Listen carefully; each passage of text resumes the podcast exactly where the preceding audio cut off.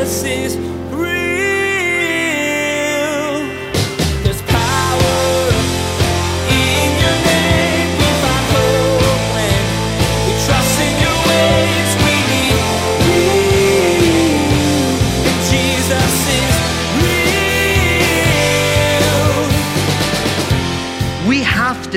satisfied in Christ because if we're not, we're going to make a lot of mistakes. I mean, look what it says in verse 8 like a bird that wanders from its nest is a man who wanders from his place. See, the nest for a bird was a place of protection, it was their home, it was where they stored food and all these things. But how many people are wandering from their place because they're unsatisfied? People are wandering from their marriages, wandering from their families, wandering from their careers because they're not satisfied. But the thing is, is what they're looking for isn't going to satisfy them either. As people, we are constantly seeking satisfaction. Pastor Daniel will give us real life examples in his teaching today as we try to understand how to be truly satisfied. We'll find that satisfaction originates in relationship with Jesus and radiates out to everything in our lives. In Him, every facet of our lives is fulfilled and we find satisfaction. Now, here's Pastor Daniel with part two of his message entitled One Liners. Jesus is real.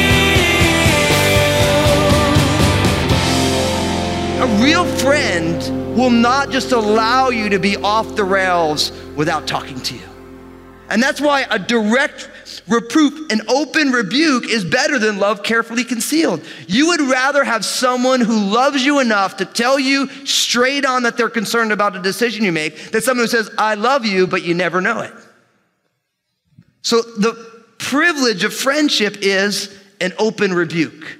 Now, it doesn't stop there. It actually keeps going because look what it says in verse 6 Faithful are the wounds of a friend, but the kisses of an enemy are deceitful. Now, one of the privileges of friendship is that your closest friends will hurt you. Their wounds come from close relationships. And now, how many of us, I want to, some of you right now, you've gotten wounded in relationships, and so you, you erect a wall so nobody hurts you again. But then you realize you're never really having a real relationship with anybody after that. If you don't allow people into your hearts to the place where they can wound you, then you're really not having a relationship. You are an island. What is, was it Simon and Garfunkel? I am a rock, I am an island. I touch no man and no man touches me. That's not life. That's being dead while you're alive. And many of us, because one of the privileges of friendship is that somebody can wound you and hurt you, is that we keep everybody at an arm's distance, but you're never going to have the type of relationships you want when you're living that way. See, one of the privileges of friendship is that you allow people to get in and you can get wounded by them. My friends, Jesus calls us friends and he hung on a cross. One of the privileges of friendship is that when you somebody cares enough about you to call you out and it actually hurts. Because the alternative, of course, in verse 6 tells us that the kisses of an enemy are deceitful. And obviously, if you've read your Bible, right away you think about Judas in Mark chapter 14. Remember, he betrayed Jesus with a kiss. He lavished a display of affection on Jesus, but he was betraying him. See, one of the privileges of friendship is not in an illusion of caring, but somebody who cares enough about you to potentially wound you. Because listen, when somebody openly rebukes you, doesn't that hurt? It leaves a scar. You feel a bit like. But one of the privileges of friendship is somebody who cares about you enough, because faithful are the wounds of a friend. My prayer is that for all of us, we have friends in our lives who will openly rebuke us, who will potentially wound us if they were so scared. Because the alternative is no. See, I use the same example for this. I think this is so important. Imagine if you're in downtown Vancouver, right? And you, and you get in your car, and, and as you're getting on to I 5, you realize that the entire bridge in between Vancouver and Portland it breaks. Literally, the, the whole road falls out. And you saw it happen, right?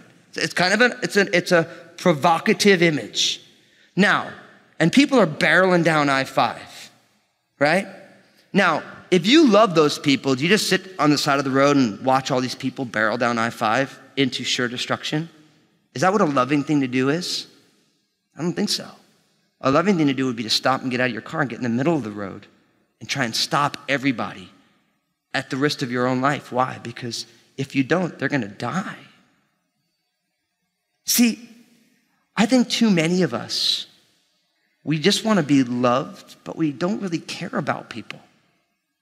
This is why, for me, when I, when I started following Jesus, immediately I started sharing my faith because I started realizing if I really believe that Jesus is the only way, God's way for a person to be right with God and have a relationship with Him, then if that's actually true, then if I don't share that with people, then I actually don't care about anybody. They can go to destruction, who cares? As long as they like me as a person. A lot of us are like that right now, right? You believe in Jesus. You believe that you are a child of God because Jesus died on a cross and rose again. And you're not telling anybody because you're scared that they might dislike you. Know what I've learned? My friends love me more because I'm willing to tell them the truth. And I'm willing to say, look, the reason I'm telling you this is because I believe that Jesus is the only way for a person to know God and a person to have a surety that when they die, they can be in heaven with God. And if I didn't tell you that, it would mean I didn't love you. That's why I'm talking to you about it. And they'll be like, Daniel, I know you love me. I don't know if I agree with it, but I know that you love me. What I found is that too often as Christians, we don't care enough to share. We, we don't care enough. You see a friend and they're making horrible decisions, and you're like, well, who am I to say anything? Well, if you're a friend, you're gonna say something. A friend cares enough to share. A friend, if you see somebody who's gonna ruin their life, a friend says, Look, I love you, you're gonna ruin your life right now. But a person who won't open their mouth is not a friend. Don't really care. So, one of the privileges of friendship is that you get sometimes your friends hurt you because they care enough about you. You go to verse 9, it's a beautiful thing. Ointment and perfume delight the heart. Ointment can also be translated incense. So the idea is something that's got a fragrant smell is a delight to the heart, and the sweetness of a man's friend gives delight by hearty counsel. That literally is counsel of the soul. So, one of the privileges of friendship is that it's like a perfume or incense. It smells good and it's a delight. The counsel of the soul of a friend is a privilege. Do you have friends who speak into your life the things of God, give you soul counsel, so to speak? Verse 10, notice. Do not forsake your own friend or your father's friend, nor go to your brother's house in the day of calamity. Better is a neighbor nearby than a brother far away. A friend who is available is better than a relative who is not. One of the privileges of friendship is you have people who are around and they're available to you. This reminds me of Proverbs chapter 20, verse 6. Speaking about faithful friendship, most men will pro- proclaim their own goodness but who can find a faithful friend? Who can find a faithful friend? See, friendship has its privileges, doesn't it? You have biblical counsel, you have an open rebuke, you have the potential of wounds from somebody who cares enough, you have proximity and availability. Of course, in verse 17, as iron sharpens iron, so a man sharpens the countenance of his friend. Proverbs 27 17 might be the best verse on Christian discipleship you can find. As iron sharpens iron, so a man the countenance of his friend. What it means is that when you have the privilege of a godly friendship, that person will sharpen your character. Somebody who will challenge you and not let you rest on your laurels and call you out on stuff and you grow thereby. And, and the idea is that when you want to sharpen iron, you can use iron, iron to sharpen it. Some translations have the idea of iron sharpening iron. It literally means to get on top of it. And the idea is that if you have some steel and then you put it with two pieces of steel, what happens? It's doubly strong. And in the same way, that's what a faithful, godly friend will do is they will strengthen and undergird your life by their strength. You got to ask yourself are you growing in a relationship with people that includes discipleship, where you got someone who can call you out on stuff, who's willing to love you enough to give you a hard time, somebody who's available in your life, somebody who is helping you grow. After this summer series in Proverbs, I'm going to be starting a brand new series called The Art of Living. Because one of my biggest fears in the body of Christ is that we hear the Bible, but we're actually not growing. Like, like we know the word, but we're not living the word that we know. And I think one of the main reasons we are is you can come to church and you can hear the word, and then you have nobody asking you how you're actually doing in light of this stuff. Like you hear beware of boasting, but you just boast the whole time, or friendship has its privileges, but you don't have any friends who actually care enough about you to share. And you can hear this stuff and it never integrates into life. And it's my biggest prayer that as, as a church family, that we all are in these deep discipleship relationships. Because you know what happens? If you don't have people who are discipling and pouring into your life, you will end up becoming the sum total of the pe- people closest to you. That's why I've always said if you show me your friends, I'll show you your future. You're gonna end up being the sum average of the five people closest to you. Now you gotta ask yourself is that really who you want to be? See, true discipleship, you have people who sharpen you, who make you stronger, who make you better, who love you enough to be like, that's not okay. You can't act that way. You shouldn't act that way. Because friendship has its privileges.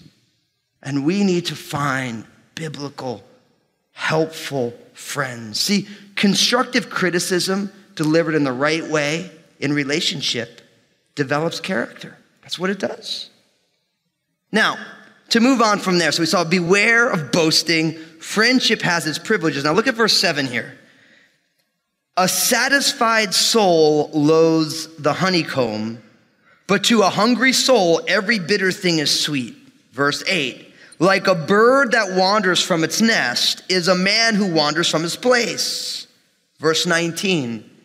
As in water, face reflects face, so a man's heart reveals the man. Hell and destruction are never full, so the eyes of man are never satisfied. The refining pot is for silver and the furnace for gold, and a man is valued by what others say of him. So, what we learn here is two simple words, and that is that we need to be satisfied. We need to be satisfied. I mean, it starts with this simple idea a satisfied soul loathes the honeycomb, but a hungry soul, every bitter thing is sweet. Now, think about that picture. Now, you gotta realize that the honeycomb, when, you, when I think of honeycombs, of course, I think of the breakfast cereal, right? The honeycomb was the high fructose corn syrup, the refined sugar, the brown sugar, the liquid sugar, the liquid sugar in refined sugar mix. It was the sweetener of the day. It was long before all natural stevia and all this other stuff. You just had honeycomb. And what it's saying is that to a soul that is satisfied, the sweetest thing, you don't even need it because you're satisfied. But to somebody who is unsatisfied, even a bitter thing is sweet. Like, let me give you an example of this. I, I, I try and find real world examples of this stuff so that when I say it, you'd be like, oh yeah, it makes sense. How many of you ever gone out to dinner with somebody who, like, the server ends up with carpal tunnel by the time all the variables of their meal is done? You know somebody like that? We're like, yeah, can I get number seven, but can I have it without this and with this? Can I have it 180 degrees? You know, you have all these things, right? And so like the poor servers, like some of you guys are putting your hands on your heads right now, like that's me, right?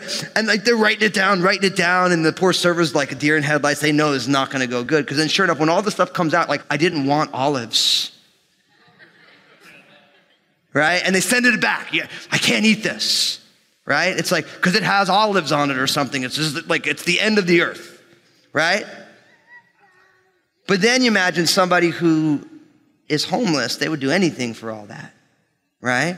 And how many times you, you, are at a restaurant, you walk out of the restaurant, there's someone in there and they'll just take anything.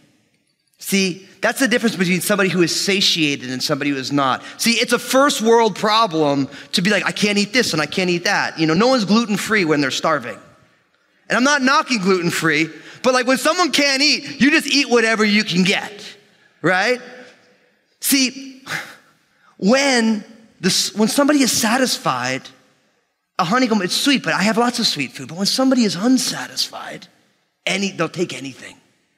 See, this is important because Jesus has come to offer satisfaction to people. Like, I'll give you a great example. People are looking for love. It's like a universal human condition. People want to be loved. But you know what happens when someone doesn't know Jesus? They will accept any old, broken version of love that's possible. Because all you want is to be loved. Sure, that person loves you and they hurt you and they hit you and they take advantage of you, but they love me. Listen, when you come to know Jesus, you realize that that's not real love. See, to a satisfied soul, you start to realize what I'm really, who I really am. And see, you and I need to find our satisfaction in Christ because that soul satisfaction that comes from knowing Jesus will then define all the other ways I look at the world. See, we have to be satisfied in Christ because if we're not, we're going to make a lot of mistakes. I mean, look what it says in verse 8 like a bird that wanders from its nest is a man who wanders from his place. See, the nest for a bird was a place of protection, it was their home, it was where they stored food and all these things. But how many people are wandering from their place because they're unsatisfied? People are wandering from their marriages, wandering from their families, wandering from their careers because they're not satisfied. But the thing is, is what they're looking for isn't going to satisfy them either. That's the thing. Because know what we find here? If you go down a bunch of verses, I had read it earlier in verse um, 20. Hell and destruction are never full, so the eyes of man are never satisfied. See, what it's saying is that the abode of the dead, hell and destruction, it's never full. It's not like, okay, yeah, uh, there's uh, no vacancy in hell. There's, there's always room for more. And in the same way, when somebody is in the flesh, when somebody is not allowing Jesus to satisfy their soul, there is never enough. You'll never make enough money. You'll never have enough possessions. You'll never have enough toys. You'll never have enough channels on your computer. Your internet will never be fast enough. You'll never have the best technology. Why? Because you are seeking to satisfy yourself in a way that will never truly satisfy you because Jesus is designed to be your satisfaction.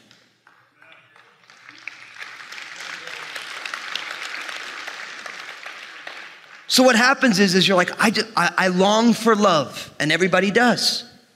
But when you meet Jesus, you realize that, oh, Jesus fulfills my longing for love. And now I can actually have a healthy relationship with another person because I'm not looking to them to completely complete me, no matter what Tom Cruise says. That was another one liner you complete me. It's working so good for Tom, right? No person can complete. Jesus completes you, and that person gets to share in the completeness that you have in Christ. But if you don't find that completeness, you're always looking for someone who completely. You date lousy guys, terrible girls, it never works. You're always looking for the next one. And then right as you land the person that you want, then you're on the train. Like, oh, well, they're this, and they snore, and they have bad breath after they eat sushi or whatever. And so I need someone who doesn't have any hair on their arms, you know. And it's like, and then you, you, you I'm just making this up. And then you leave them and you go find somebody else, and then you start dating them, and okay, I got it, yeah, yeah. And then, oh, but I can't believe it. They listen to talk radio. I mean, who listens to the radio? You know, or whatever it is, and it's never satisfied. Same thing. You're like, man, I'll be satisfied when I make a little bit more money so I can buy a new house. And you buy a new house, and you know what happens? Somebody buys the lot next to you and they build a custom house. And they got, they got not only the, the three car garage, but they have like the RV garage in the back. And you're like, oh man, I, my house is just a piece of junk. You know, and, and, like, and you could do this in any area, and all of a sudden, what you find is that you're constantly grasping for something that will never be satisfied. Because when you bake everything down, what you find is that what you're really looking for only comes in Christ. Because, like, let me give you an example. Many people worried about retirement, right? So it's like you save and you save and you save and you get your retirement account and then you retire, right? But you have no peace about retirement, even when you hit your retirement number. Why? Because what you're really looking for is security about the future. And guess what? No matter what the number is in your bank account, you will not have security for the future. You know where that comes from? It comes from the Lord. It comes from saying, Lord, I don't know what's going to happen tomorrow, but I trust you. And I trust that you will not keep your kids begging bread. You're looking for security. You're trying to find it in a bank account or in an annuity or in a pension plan or the stock market, which is a fool's errand trying to find security in the stock market. you know? But it's like you're trying to find it there. You're trying to find love. So you're grasping for love. It's never satisfied until you know the love of Jesus. And then you realize that whoever you're loving, they're imperfect and so am I. But God has called me to build a family with this person, with their quirks and their good parts and their bad parts. And, and you become content in that love. That's why Jesus said, Blessed are those who hunger and thirst for righteousness, for they shall be what? Satisfied. Are you unsatisfied today? Are you like that great English theologian Mick Jagger? I can't get no satisfaction. It's a great song with a great intro bass line. We all dig it because everyone digs the bass. Amen? But there's satisfaction available for you in Christ. And that's why it says in 1 Timothy chapter 6 verse 6 that godliness with contentment is what? It's great gain. There is great gain when somebody f- finds Jesus and becomes godly and then learns how to be content with what God's hand has provided. Godliness with contentment is great gain because we need to be satisfied. Now, I'll be honest, our next point is hands down my favorite. And I, am just gonna tell you, I'm telling you up front, I just think this is so rad, and I love that this is in the Bible. I love. Look at verse 14. So good. He who blesses his friend with a loud voice rising early in the morning, it will be counted a curse to him. A continual dripping on a very rainy day and a contentious woman are alike. Whoever restrains her restrains the wind and grasps oil with his right hand. Okay, you ready for this one? This is deep. You, you guys ready? You think you're really ready? Don't be annoying. this is the counsel. Don't be annoying. In each one of these verses, you have these two cases of an annoyance when somebody is being annoyance. The first one, verse 14 He who blesses his friend with a loud voice, rising early in the morning, it will be counted a curse to him. Now, how many of you here are not morning people? That's why you're at the second service. Like, who's going to me at 11:15, right? Now, imagine what it's like when you're not a morning person and sure enough, somebody shows up at five in the morning. Hey, it's so great to see you. Oh, it's a great day, right? How does that go? That goes bad. It goes bad. Why? Because that person is being annoying. See, now listen, I give my son Obadiah a hard time. Why? Because he's me. And the apple doesn't fall far from the tree right? So Obadiah is my guy who, at all hours of the morning, he wants to chit chat. So he's the guy who it's like 3:30 in the morning, and Obadiah comes busting in the in the room, and everyone's sleeping, and he's like, "Dad, I was just reading about helicopters, and I want to build a helicopter." And I'm just like, "I'm gonna stick you in a helicopter." I want to kill him when he does that. Jesus is real. We need to be satisfied. That's one of the takeaways from today's message as we considered friendship as it's written about in Proverbs. We seek satisfaction through a lot of things food, relationships, jobs, but end with emptiness. Jesus offers real satisfaction. Every morning, most of us do the same thing. We get up and push the button on the most important appliance in our house, the coffee maker. A hot, steamy cup of coffee magically appears and we get our day started. This month, we want to be a part of that morning ritual. We always like to say thank you to those that choose to support Jesus is Real Radio. This month, for anyone who gives a donation of any amount plus shipping and handling to Jesus is Real Radio, well, we'll send you a Jesus is Real Radio coffee mug.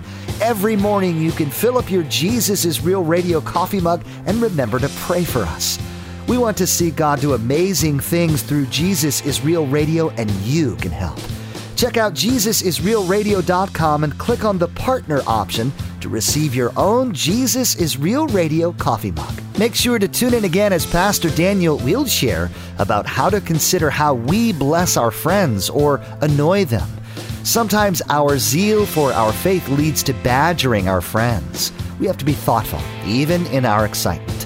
There's more to come from Pastor Daniel's series, God's Tweets. Please glance at the clock right now and make plans to join us again for another edition of Jesus is Real Radio.